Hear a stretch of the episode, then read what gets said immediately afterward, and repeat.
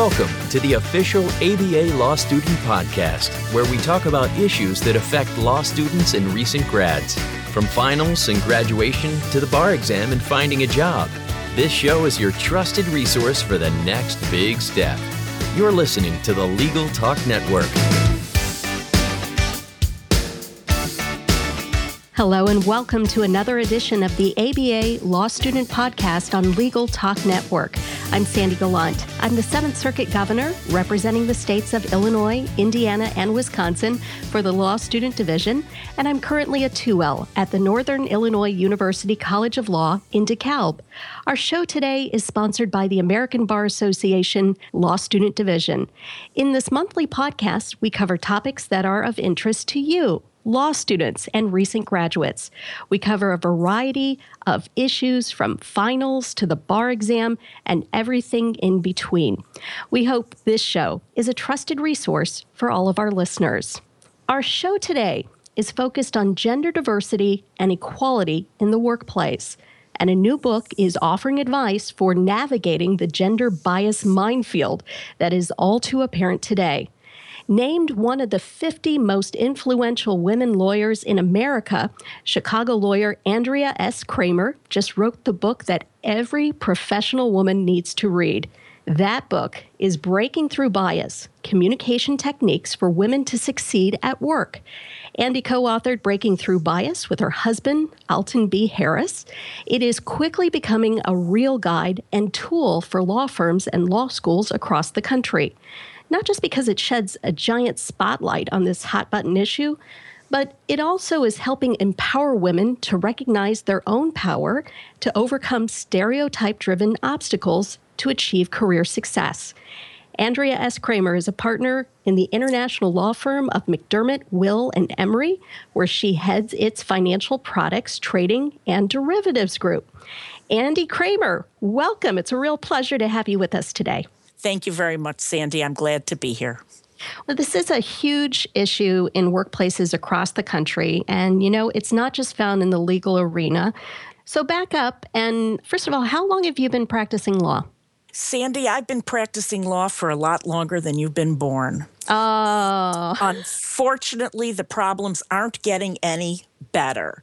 And so one of the things that prompted Al and I to decide to write this book and to write it together is because what we found was that there are techniques that women can use in gender-biased workplaces to succeed. And one of the issues is that very often people believe or hope that the world is going to become fair and that it's going to be gender neutral. And that's when all of a sudden things are going to fall into place. And the reality is that what are we going to do today? What are you going to do in your first job, your second job? What are the other listeners going to do that they're going to need to be sure that they have the same opportunities? And in gender-biased workplaces, not just men, but women carry the same gender stereotypes and will affect the way that we perform. And so we decided to write Breaking Through Bias because we believe that women can achieve career success in biased organizations. And what they need to do is a lot of it has to do with communication techniques. So I'm curious, over the years, were you just really observant? And what techniques did you use and instill to really develop these techniques? Well, I started my practice at a small firm where it was clear that the partners couldn't care if you were purple with polka dots. If you did a good job, they wanted you on their projects. And I worked there for about 13, 14 years, and then I went to a big firm. And what I found at the big firm was that the way that women were being treated both at my firm and in the other big firms that I was dealing with was different from the way that the men were being treated. And what really changed for me, my perspective, and when I saw that there is a need for some dramatic change was when I was serving on our compensation committee. And what I found out was that in the first handful of self-evaluations that I read, I could identify those written by women and those written by men. Really? Absolutely. The men were very comfortable saying, I'm a total rock star and I've done wonderful things and I'm important and I deserve to be carried around in a golden chariot. And the women would say, I worked on the ABC project and my team was the following 12 people. And even if she was the one that had figured out how to save the client $500 million, she didn't say it in her evaluation because women, one of the stereotypes that we grow up with is that women are supposed to be modest. And so women are trained, socialized, since we're little girls to not present ourselves as the talented and competent people that we are. So I'm sure after reading those self-written reviews that did you go back to any of those associates and say, let me mentor you, let me help you? Well, yes, but originally not on a one-off basis. So that what happened is I started a self-evaluation do's and don'ts checklist, which was originally presented to our women lawyers, and we then rolled it out to all of the lawyers. And it's not just the associates, it's actually the partners that write self-evaluations as well. And so in evaluating how to write a self-evaluation, that was really one of the first pieces that I wrote about gender communication. And that's actually still passed around from new lawyer to new lawyer, I'm told. But I've developed from that and built off of that to where we are now with Breaking Through Bias. I think women, no matter the age, are really good at identifying bias when they encounter it, when they experience it. But I do believe that one of the things that we are not very tuned to handling well is really how to purposely counter those gender stereotypes. So what are some of the techniques that women can develop? Well, one of the things about gender stereotypes is that they are not just how we're expected to behave, but it's also there's punishment involved if we don't meet certain gender stereotypes. So, for example, if women are supposed to be kind and nurturing and concerned about other people and modest and emotional falls into that bucket as well, then we're considered to be nice people, but we don't have what it takes to be first-rate lawyers. If we say we're going to follow the stereotypes that apply to men, which happen to be the same stereotypes that we think about for leaders, so that what we're going to do is we're going to be aggressive and ambitious and forceful and independent and get the job done. Well, now we're acting outside of the feminine stereotypes, the communal stereotypes. And so people don't know what to do with us. So their hair catches fire. And so what women need to do is we need to understand that we need to be able to play with and use both the communal characteristics that we all have and the agentic agency, those are the stereotypes associated with men and leaders, the agentic stereotypes. And so what we've done is we've provided techniques and ways that women can figure out when they need to dial it up or when they need to dial it down in order to be sure that they're being heard and that they are getting an opportunity to, achieve their career success or advance or advocate for themselves as well as for their clients. One of the things that you've coined is called attuned gender communication, and you and your husband break this down into 4 components.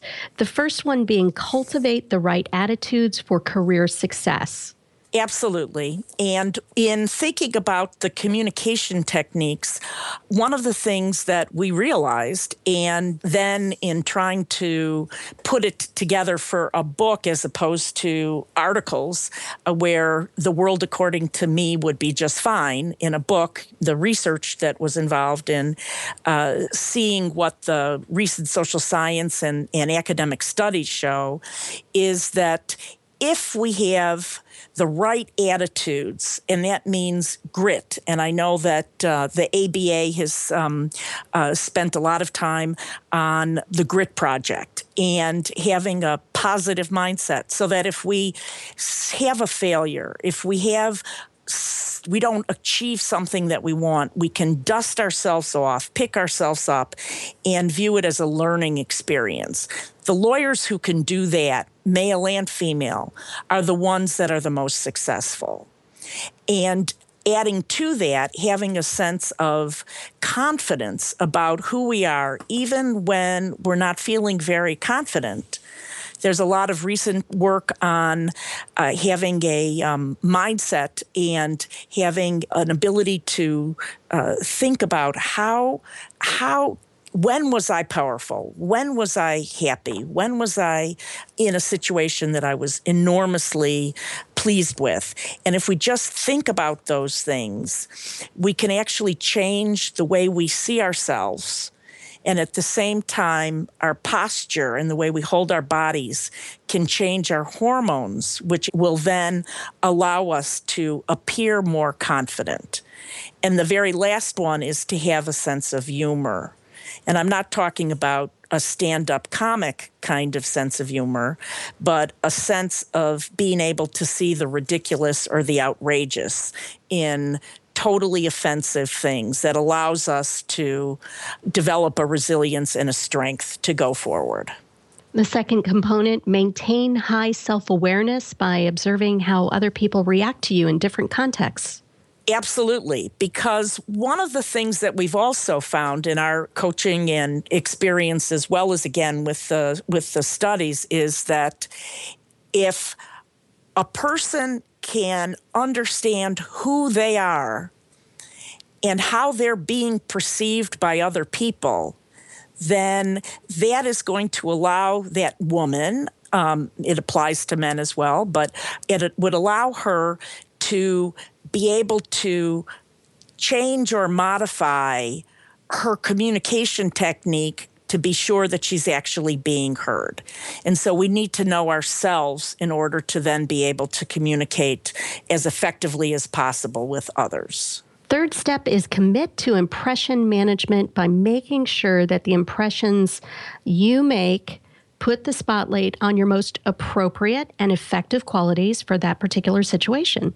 Absolutely. And impression management is really an interesting topic when we deal with women, because men are very comfortable since 4 or 5 years old. If they want to be on the team of the t-ball player, they're going to have to make friends with the kid who's picking the team. And even if they don't like him or think he's not that great, they're going to pretend that he's an important person for them in order to get on the team. And women we don't grow up that way.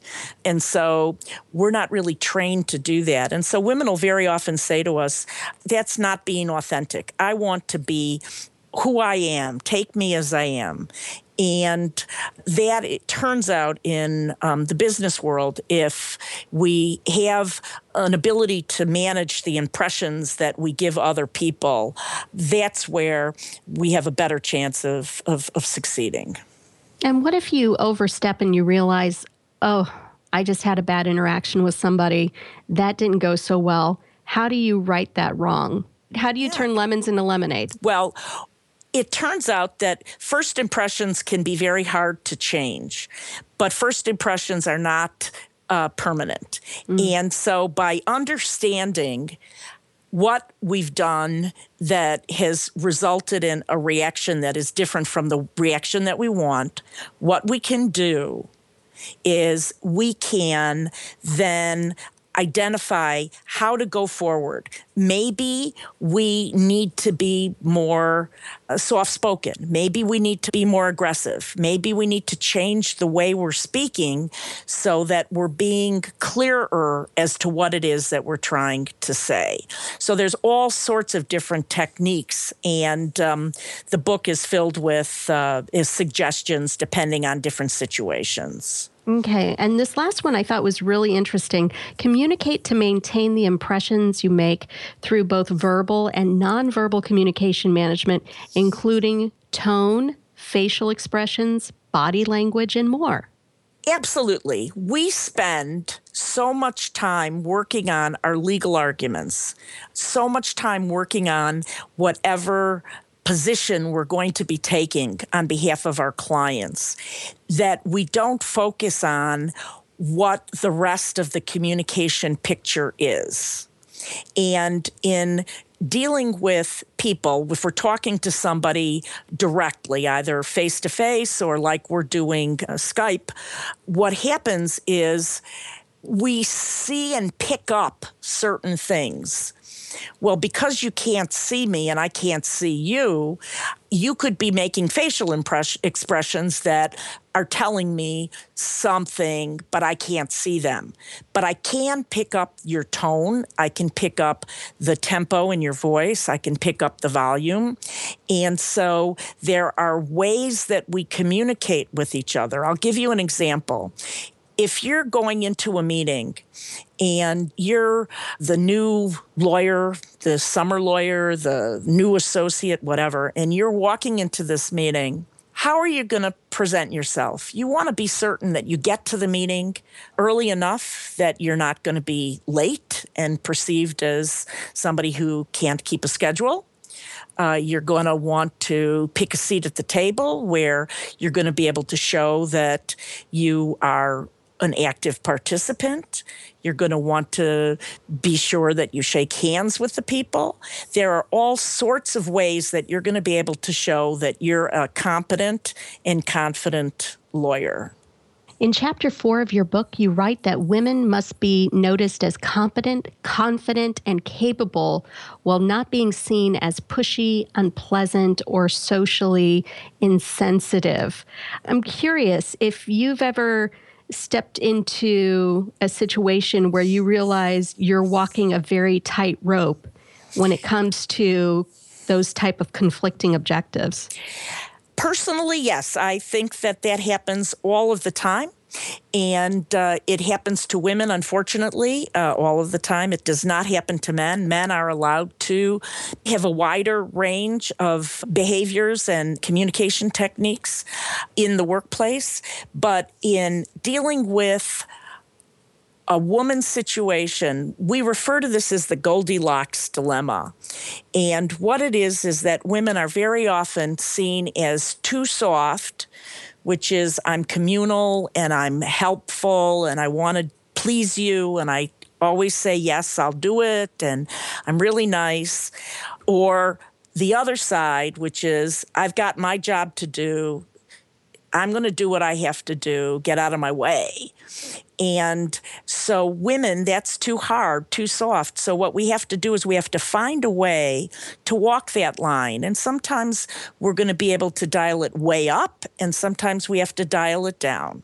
So there's some women who are going to be perceived as too agentic, too in your face.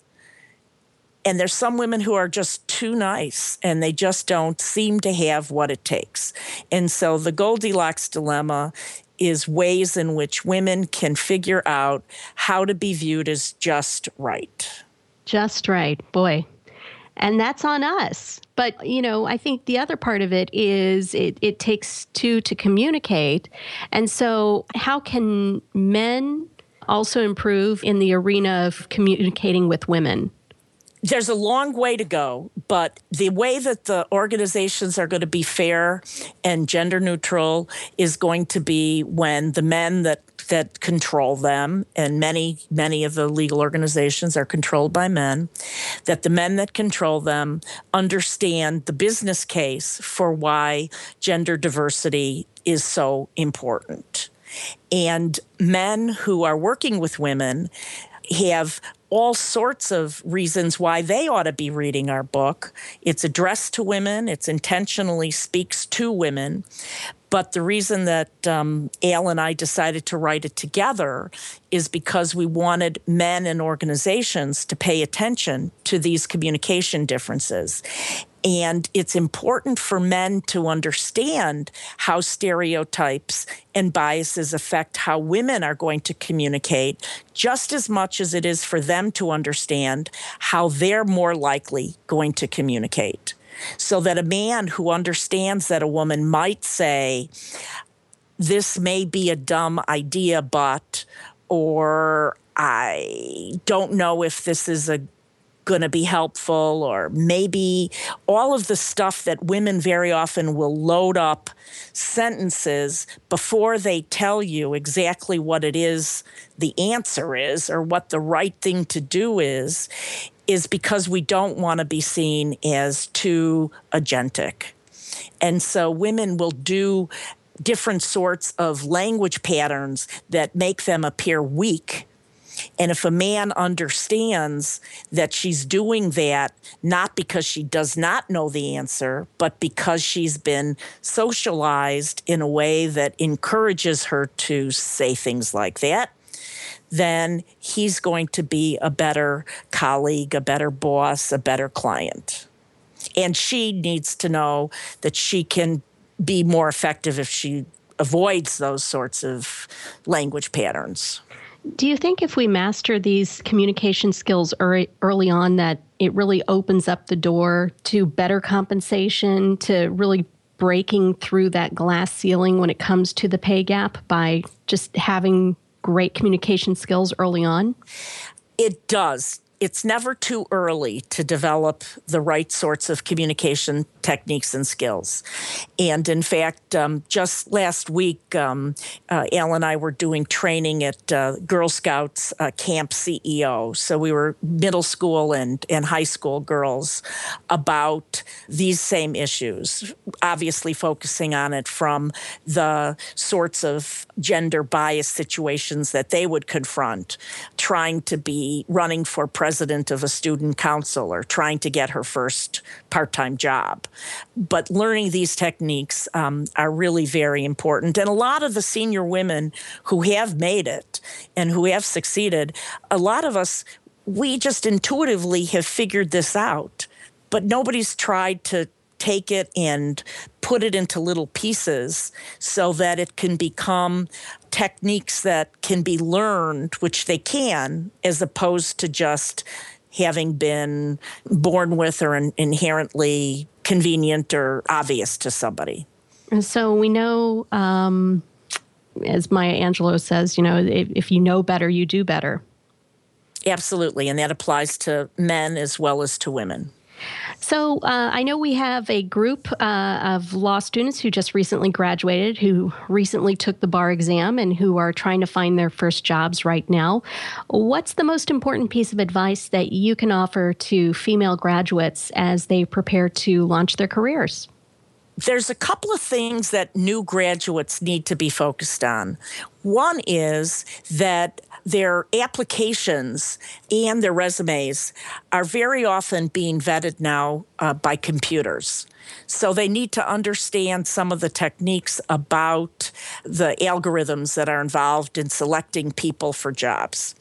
This is a surprise to many new graduates who think that somehow somebody's going to be actually sitting and carefully reading their very carefully drafted resume. You've got to have a cover letter that is coherent, no typos, no mistakes in grammar, same with the resume. Once you get that first interview, we have techniques in our book about how to appear confident, how to feel good about yourself when you go in for your interview. And an issue that women in particular have to worry about is that we're often asking for references from other people. And the references that men get and the references that women get are typically colored by gender stereotypes, so that the letters that men get talk about how he's a great leader, how he's got what it takes to be an amazing lawyer, and her reference letter is going to talk about how nice she is and how accommodating she is or how hard she works. And women need to be certain that the people who are providing their references understand what the job skill sets are and why she meets those requirements so that she can help direct them out of gender stereotype-like reference letters. Great advice. Well, before we wrap up, I have just one last question. I know that some of our listeners will really want to follow up. How can they get in touch with you? Well, we have a website called andyandal.com, and that's A-N-D-I-E. And ANDALAL.com. You can contact us through our website. And if you're interested in figuring out how you stack up in navigating potentially gender-biased situations, in the navigation bar at the top of our homepage, we have a quiz. And if you click on quiz, you'll be taken to a 10-question assessment. And the assessment, you answer those 10 questions, and by fairly shortly, by return email, you will get an evaluation of how you handle gender-biased or potentially gender-biased situations. And it's written from a woman's perspective, but men are told that they are supposed to put themselves in the shoes of a woman in answering the questions.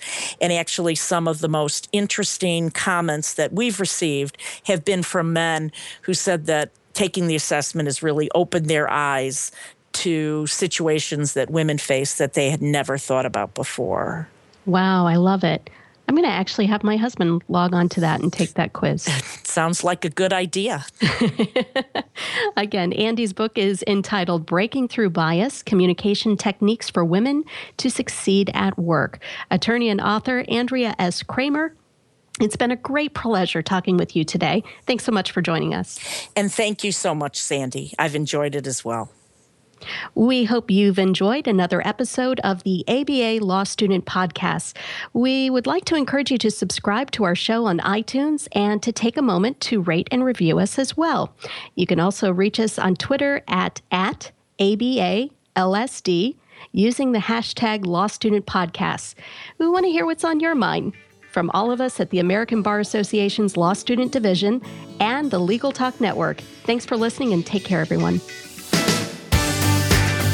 If you'd like more information about what you've heard today, please visit LegalTalkNetwork.com.